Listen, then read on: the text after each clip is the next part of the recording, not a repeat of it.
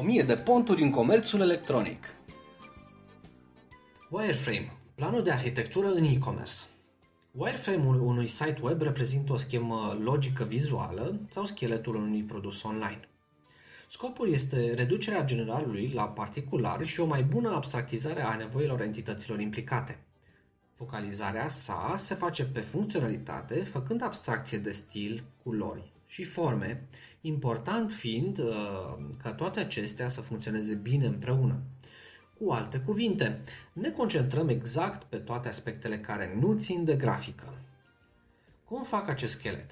Un wireframe se poate desena cu creionul pe hârtie, cu carioca pe tablă sau uh, prin intermediul unor softuri dezvoltate pe propriul computer sau online, prin alte instrumente specializate exact pentru genul acesta de aplicație.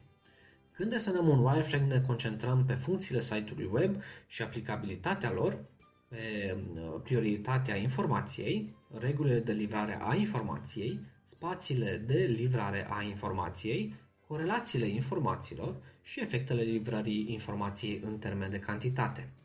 Un wireframe are trei componente. Scheletul informației, scheletul navigării și ergonomia elementelor.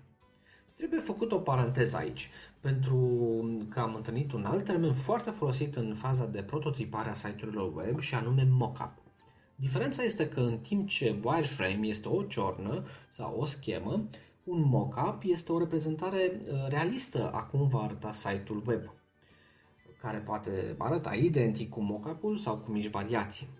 Acestea pot fi prezentate fie sub forma unor imagini sau prelucrări soft, fie direct în uh, forma navigabilă. Științific, ar trebui să avem acest traseu, adică același produs îmbunătățit. Schemă, wireframe, mockup, prototip și magazin. Revenind la wireframe, schema trebuie să răspundă întrebărilor clasice.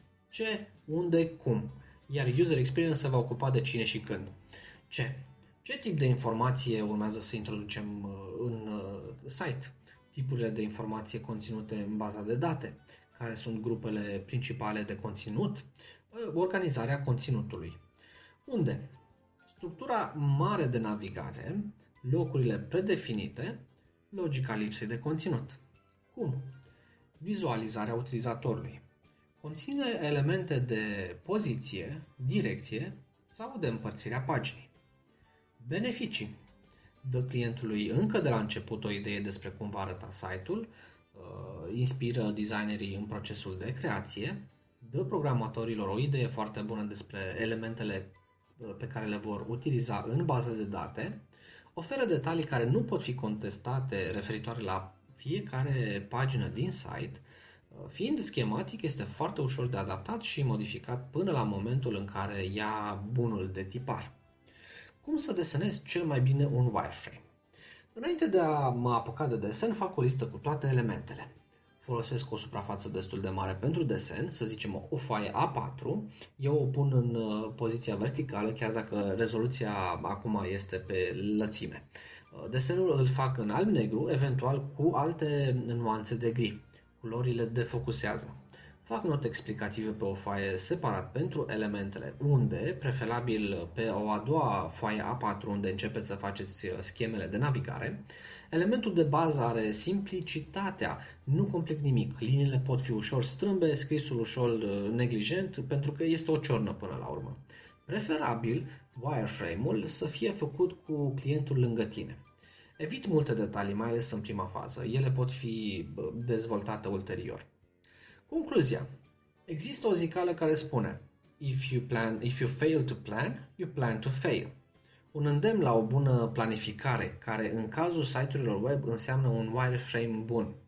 Cel care face un wireframe trebuie să se asigure că are toate cunoștințele necesare.